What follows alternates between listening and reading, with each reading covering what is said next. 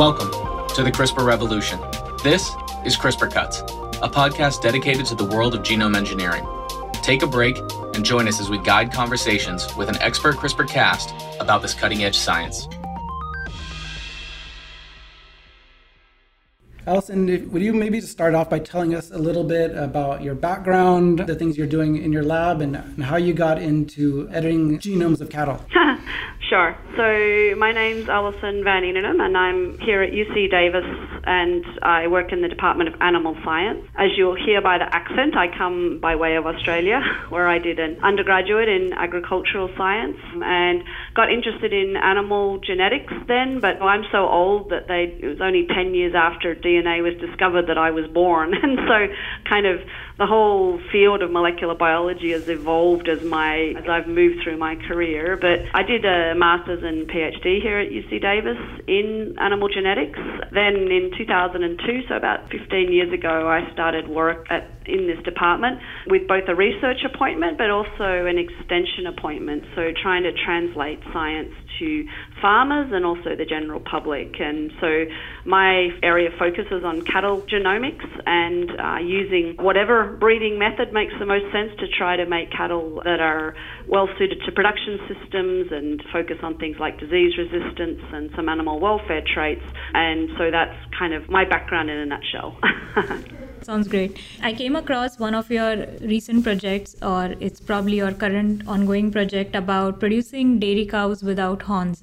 And that's pretty interesting. Could you elaborate on that? Sure. So, that project is actually being done in a conjunction with a company called Recombinetics, who used genome editing reagents. And I'm sorry to say, because you've got to focus on CRISPR, but they use TALENs, but that's just CRISPR with a different name to some extent. They use TALENs to basically introduce a known allele from Angus cattle. So Angus are the black beef ones that are beef cattle, and they have a naturally occurring genetic variation that doesn't grow horns. And so they use TALENs to introduce that same allele into the, the Holstein or the black and white dairy cow genetics. So normally dairy cows grow horns, and those horns are quite dangerous to other cows and also to their human handlers who can get gored. And so typically those horns are physically removed, and it's usually done by burning them off when they're young calves. And so what the idea was was to introduce the allele that's a dominant allele so that cows don't grow horns into dairy genetics so that those dairy cows would be genetically dehorned rather than doing it physically. And so the company did that and we actually raised the calves here, the bull calves who didn't have horns and we now have six of their offspring, and sure enough, they faithfully transmitted that gene to their offspring, and so those animals also didn't grow horns. And so that's kind of the role we've played in that, and talking about this is really an animal welfare trait that we're trying to work on. The beneficiary is the cow, and the re- not having to undergo that uh, procedure of, of horn removal. I see, I see. That's really interesting. So, in this case, are you trying to? Uh, so, the ultimate aim is to have basically a whole generation or many generations of these cows without horns, right? And then these would be commercially, so the milk would be commercially sold, or the cows would be commercially sold to other companies who wish to provide milk as well? Yeah, so the way that dairy cattle breeding works is mostly cows are bred using artificial insemination, and so kind of the concept would be that the bulls that are providing the genetics to be fathers of the next generation would be edited so that they did not have horns and they would pass that dominant trait on to their offspring. And then about 70% of all dairy cows are artificially inseminated, and so if you used that semen from those bulls, then obviously the offspring of those animals wouldn't grow horns. And so we've kind of modeled that over 20 years you would eventually have all of the dairy population carrying that allele that doesn't grow horns. And so dehorning would be a thing of the past, is kind of how it would be. But that's very much dependent on whether or not we're actually able to use this technology in food animal production. And at the moment, there's quite a, a complicated regulatory discussion going on there as to what's the appropriate regulatory structure to put in place for food animals that have been edited for traits like this, where it's not introducing novel genetics from a different kingdom or anything. It's really just introducing a useful genetic variant from one breed, Angus, into another, in this case, Holstein. Right, right, I see. And another project uh, from your lab that I found very interesting was uh, the Boys Only project. So, what was that about? so, this one does use CRISPR, so you'll be happy about that. So, basically, this is just a, a very fundamental research project that's being done. And so, what we're interested in doing is more, so it's twofold. So, there's some there's some technical aspects that are quite difficult, but then there's kind of the overall hypothesis. So, the overall hypothesis is that there's a single gene that determines It's called SRY. And hypothetically, if we were to duplicate that gene and integrate it into the X chromosome of a male, then if you think about it, you've got XY normally as male. So now you've got X carrying SRY and Y males. And the, the semen that would be produced from a bull like that would produce Y semen. That's just as normal, and then it would carry it would produce X semen that would be also carrying the SRY gene. And our hypothesis is based on the same experiments in mice is that those SRY females would in fact have the appearance of males. They'd be infertile because there's other genes on the Y chromosome required for fertility. Um, and the reason that we might want something like that is in fact males are more efficient at converting feed to gain or beef, and so they're kind of more desired in the beef production industry because they're able to get to market consuming less feed, and of course that reduces the environmental impact of of production in that regard. So that's kind of the overall objective. The difficulty, of course, is that we need to do homology directed repair in an embryo using a template that would introduce that gene onto the X chromosome. And so that's been one of the challenges is to get that at a high enough efficiency to make the basically we have to do embryo transfer of those embryos to get that to high enough efficiency to where we can actually make that work. We're actually getting ready to transfer those the knock-ins on Friday to cows. So oh, nice. yeah, yeah, I know. We're really excited. I'm actually kind of nervous to be honest yeah. with you. Like, so much can go wrong. It's like, oh, Oh, you know, there's just, you know, whether the cows got synchronized correctly and whether the semen inseminates the egg and whether the eggs develop normally in culture and then we do a biopsy stage and then they have to recover from the biopsy and then we have to pick the ones we want to transfer and then they have to get pregnant and then they have to carry them to term and it's just, there's a lot of biological yeah. variability that I have zero control over and it's like very stressful. Like, sometimes I wish I just did lab work. it's taken us a long time to get the knock-ins working efficiently in eggs or yeah. embryos. Yeah. Actually, yeah, it's actually very interesting. Even in cells, using CRISPR is has a lot of limitations. So I can only imagine all the technical yeah. hurdles that you probably have in your work. Yeah. Yeah, well, and I mean, in cows, you have to get the eggs from somewhere too. So, do you know what we do? No, tell us. Where would you get eggs from? Through like some kind of micro dissection? Ovaries of dead cows. Oh, interesting. Oh. I wouldn't have guessed. oh, yeah, I wouldn't have guessed, yeah. so we have to drive three hours down the valley to dairy cow slaughter plant that Cargill owns, and then they get the embryo, uh, the ovaries for us, and then we bring the ovaries back here to Davis, and then we aspirate immature follicles out of those ovaries, and then we put them in maturation media to take them through to be receptive to fertilization, and then we fertilize, and then we inject with our editing reagents, whatever we happen to be doing, and then they have to survive that. Then they have to go through seven days of culture. Then we biopsy them once they're at the blastocyst stage, and then if they survive that, and if they have what we want, then we freeze them, and then we trans defrost them, transfer them into synchronized cows, and that's only a 50% success rate. So it's just like that's just even test if what we think is true is true, right? So it, it's really, really expensive and really, really risky. And so that's part of the reason that it's been, you know, difficult to get investment in this area. So you've got that combined with a very risky, expensive, and unpredictable regulatory pathway, and people are like, yeah, no thanks, no thanks, pass. so yeah. there's safer investments. And by synchronized cows, you mean? So basically, an egg, after it gets fertilized, it implants into the uterus at about seven days of since it was ovulated. Yeah. And so we have to get the cows that are going to receive our eggs to be seven days post ovulation oh, okay. for their uterus to be in the right receptive state to receive the right. egg or okay. the embryo actually. So we have to have our cows at seven days post ovulation if we're transferring embryos that are seven days post ovulation. And so just all of that, like there's a lot that can go wrong. Even two or three hours difference can be the difference between the uterus being receptive to the egg and having already kind of figured it wasn't pregnant and starting to slough off the everything that goes on when you're not pregnant from one Right. cycle to the next. So yeah, there's all of that's complicated. And then we work with the vet school here, obviously, to get the embryos into the cows, and so all of that. It just takes a lot of coordination to make all of that happen. Right, right. I can imagine. Actually, going to ask if there are any like unique technological limitations that are unique to cattle, but you covered that like like Yeah, I mean, definitely getting the ovaries is an issue, and then just the expense of cows. So to have recipient cows, so what I just said, that means that cow's not allowed, can't be pregnant, right? So you've got to have an, a mm. cow that's not pregnant. Well, then that's a cow that you're feeding, and she's not contributing anything. She's just eating, and so that's every one of those recipient cows is a huge expense because normally they would be part of our university herd and they would be pregnant and producing a calf and they would be paying their way that way if you know what I mean. So there's an opportunity cost associated with having cows that are available to receive these embryos.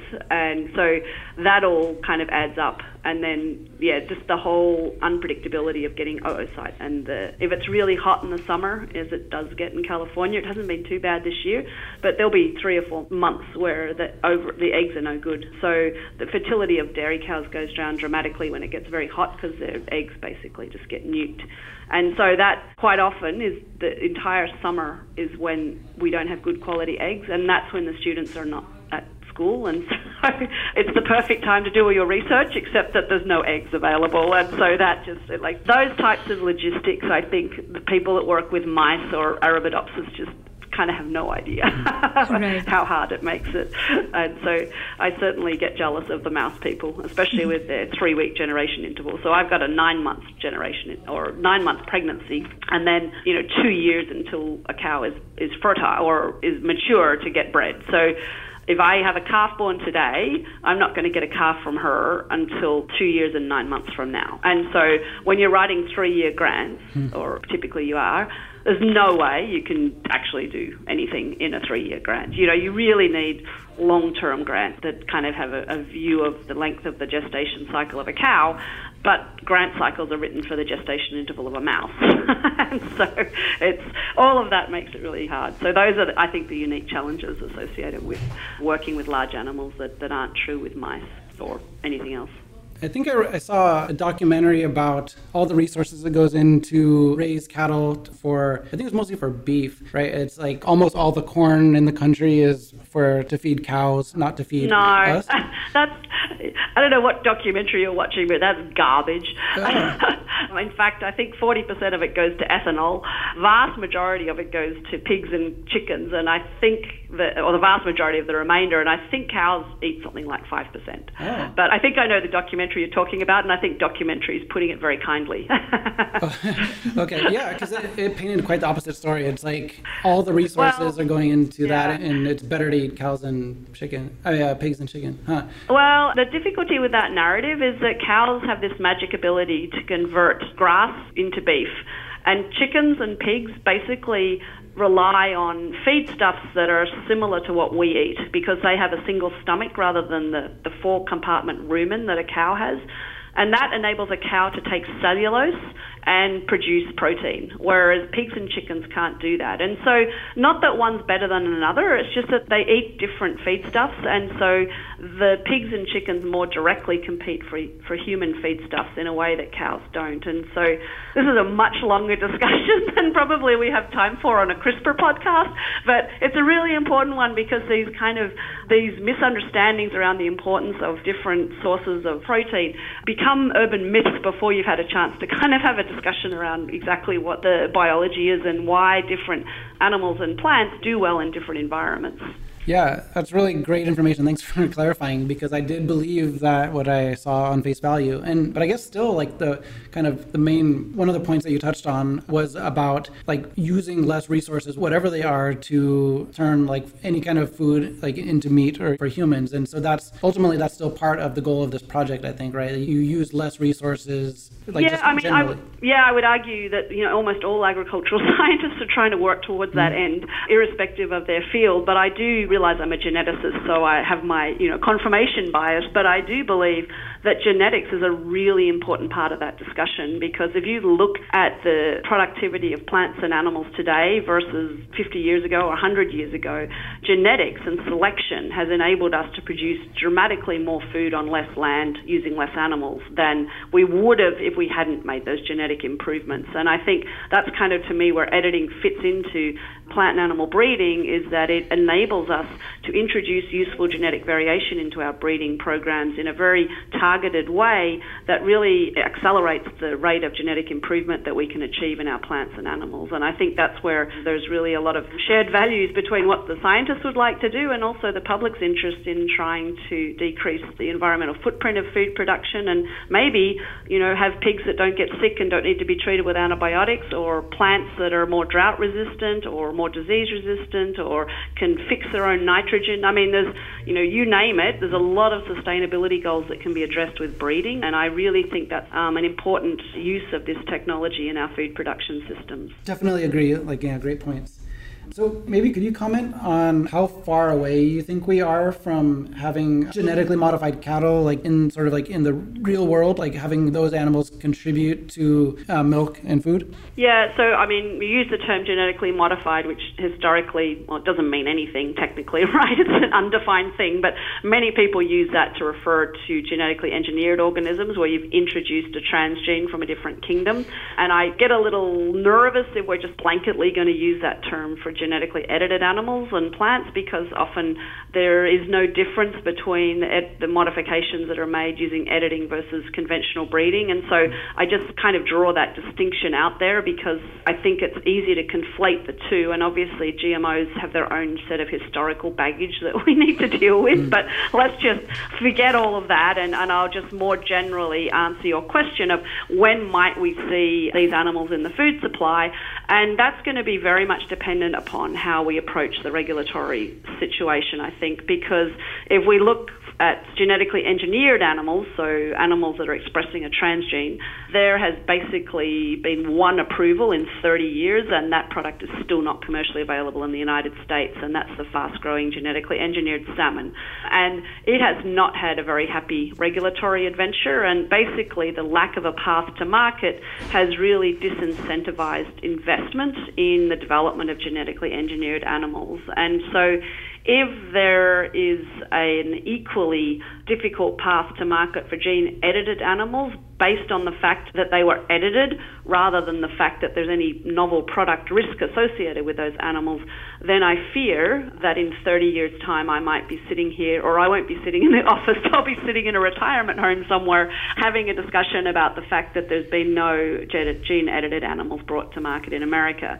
Now, having said that, other countries are making different decisions. So, Canada, for example, has evaluation and regulatory process based on novel product risk rather than the use of editing to introduce intentional variations in the genome. So, you know, I think countries like Canada and some of the South American countries are being much more risk based in terms of the product rather than triggering their regulatory overview based on the use of genome editing. And so there's quite a bit of disharmony in the global regulatory approaches to this as it relates to animals at the current time. Right. And I think that's a very good point. But even apart from the regulatory processes, how do you think is the public reaction to GMO? So let's assume all the regulations are passed and we do have these foods in the market. Do you think the public needs to be educated more, or is that not a current hurdle?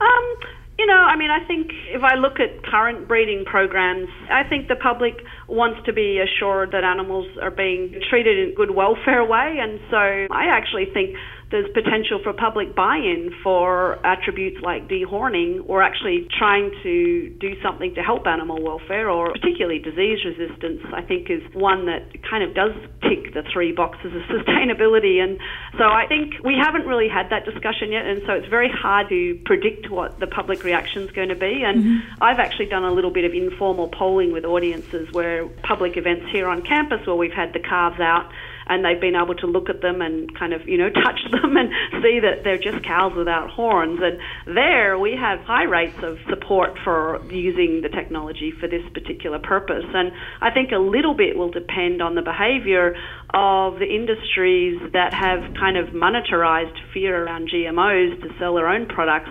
how they behave towards this technology. So if you know the natural foods industry sees that there's a money making opportunity here to cast fear around gene editing, and then they can sell their, you know, labeled non-gene edited product or something, then I think we may have, you know, the same marketing kind of misinformation going into products produced using this technology that we had with the genetic engineering discussion. So it'll depend a little bit on the application, I think, and also on the behavior of competing business interests as to how they're going to play it and whether they're going to monetize fear around this technology technology in the same way they have with GMOs. Right, right. And are there any other projects ongoing that you're excited about or maybe upcoming ones in the pipeline? Lots.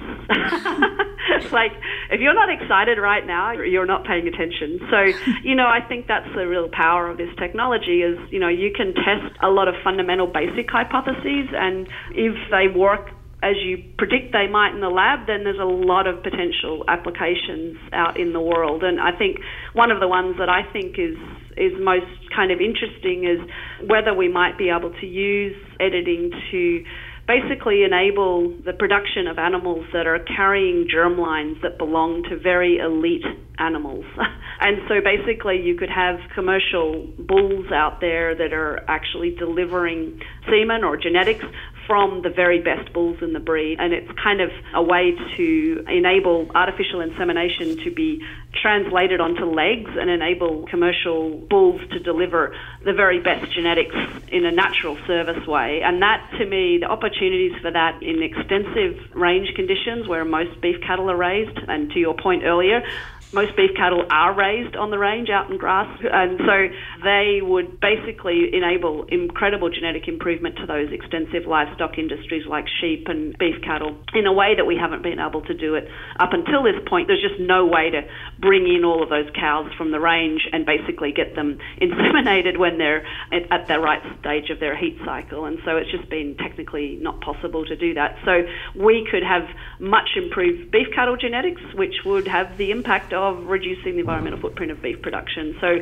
I see that kind of as a, as a win-win and a really exciting application of this technology. I think you also mentioned using gene editing technology to try to like protect these animals from infections. Um, is that yeah. something that you and your group are also working on? There are groups working on that. Our group specifically isn't because there's not that many genes that are going to be like one edit is going to make you not susceptible to a disease, right? And so it's kind of a rare thing. But there are groups working to produce tuberculosis resistant cattle. There's groups working to produce avian flu or chicken flu resistant chickens. There are groups working to make pigs resistant to African swine fever. You know, generally we lose about 20% of animal protein globally to disease. And so disease resistance is always a very big focus for animal breeders. And we will use the best approach we can to try to select for animals that are not susceptible to disease and are resilient. And if it happens that editing provides a useful approach to introduce a genetic variation that makes animals resistant to disease, then you can bet that animal breeders would like to use that. And again, whether they can or not is going to very much depend on both regulatory, which is very important, and also public perception. And so there's what you can do and then what you're allowed to do. And so that's kind of the juncture we're at right now. But I would argue that there's there's a lot of benefits that are out there, and I hope that we talk about both risks and benefits rather than just risks.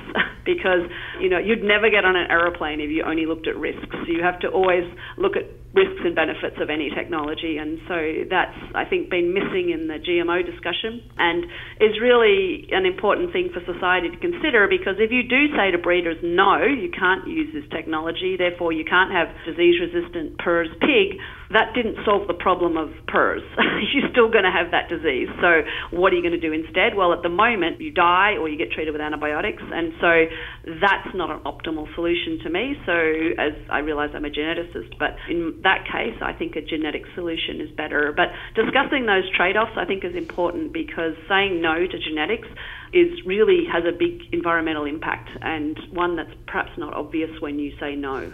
Yep. Yeah. Great points again. Yeah. Totally. Totally understand what you're saying. Yeah. Well, this is really very exciting. You know, very important work. We're glad you're doing it, and just wanted to thank you for your time speaking with us. And we will be following the progress, and hopefully we can reach back out to you um, down the road a bit and see how things have been going with you down the road. I, I sure hope in nine months' time you'll ring and I'll tell you we just had a calf. That would be cool.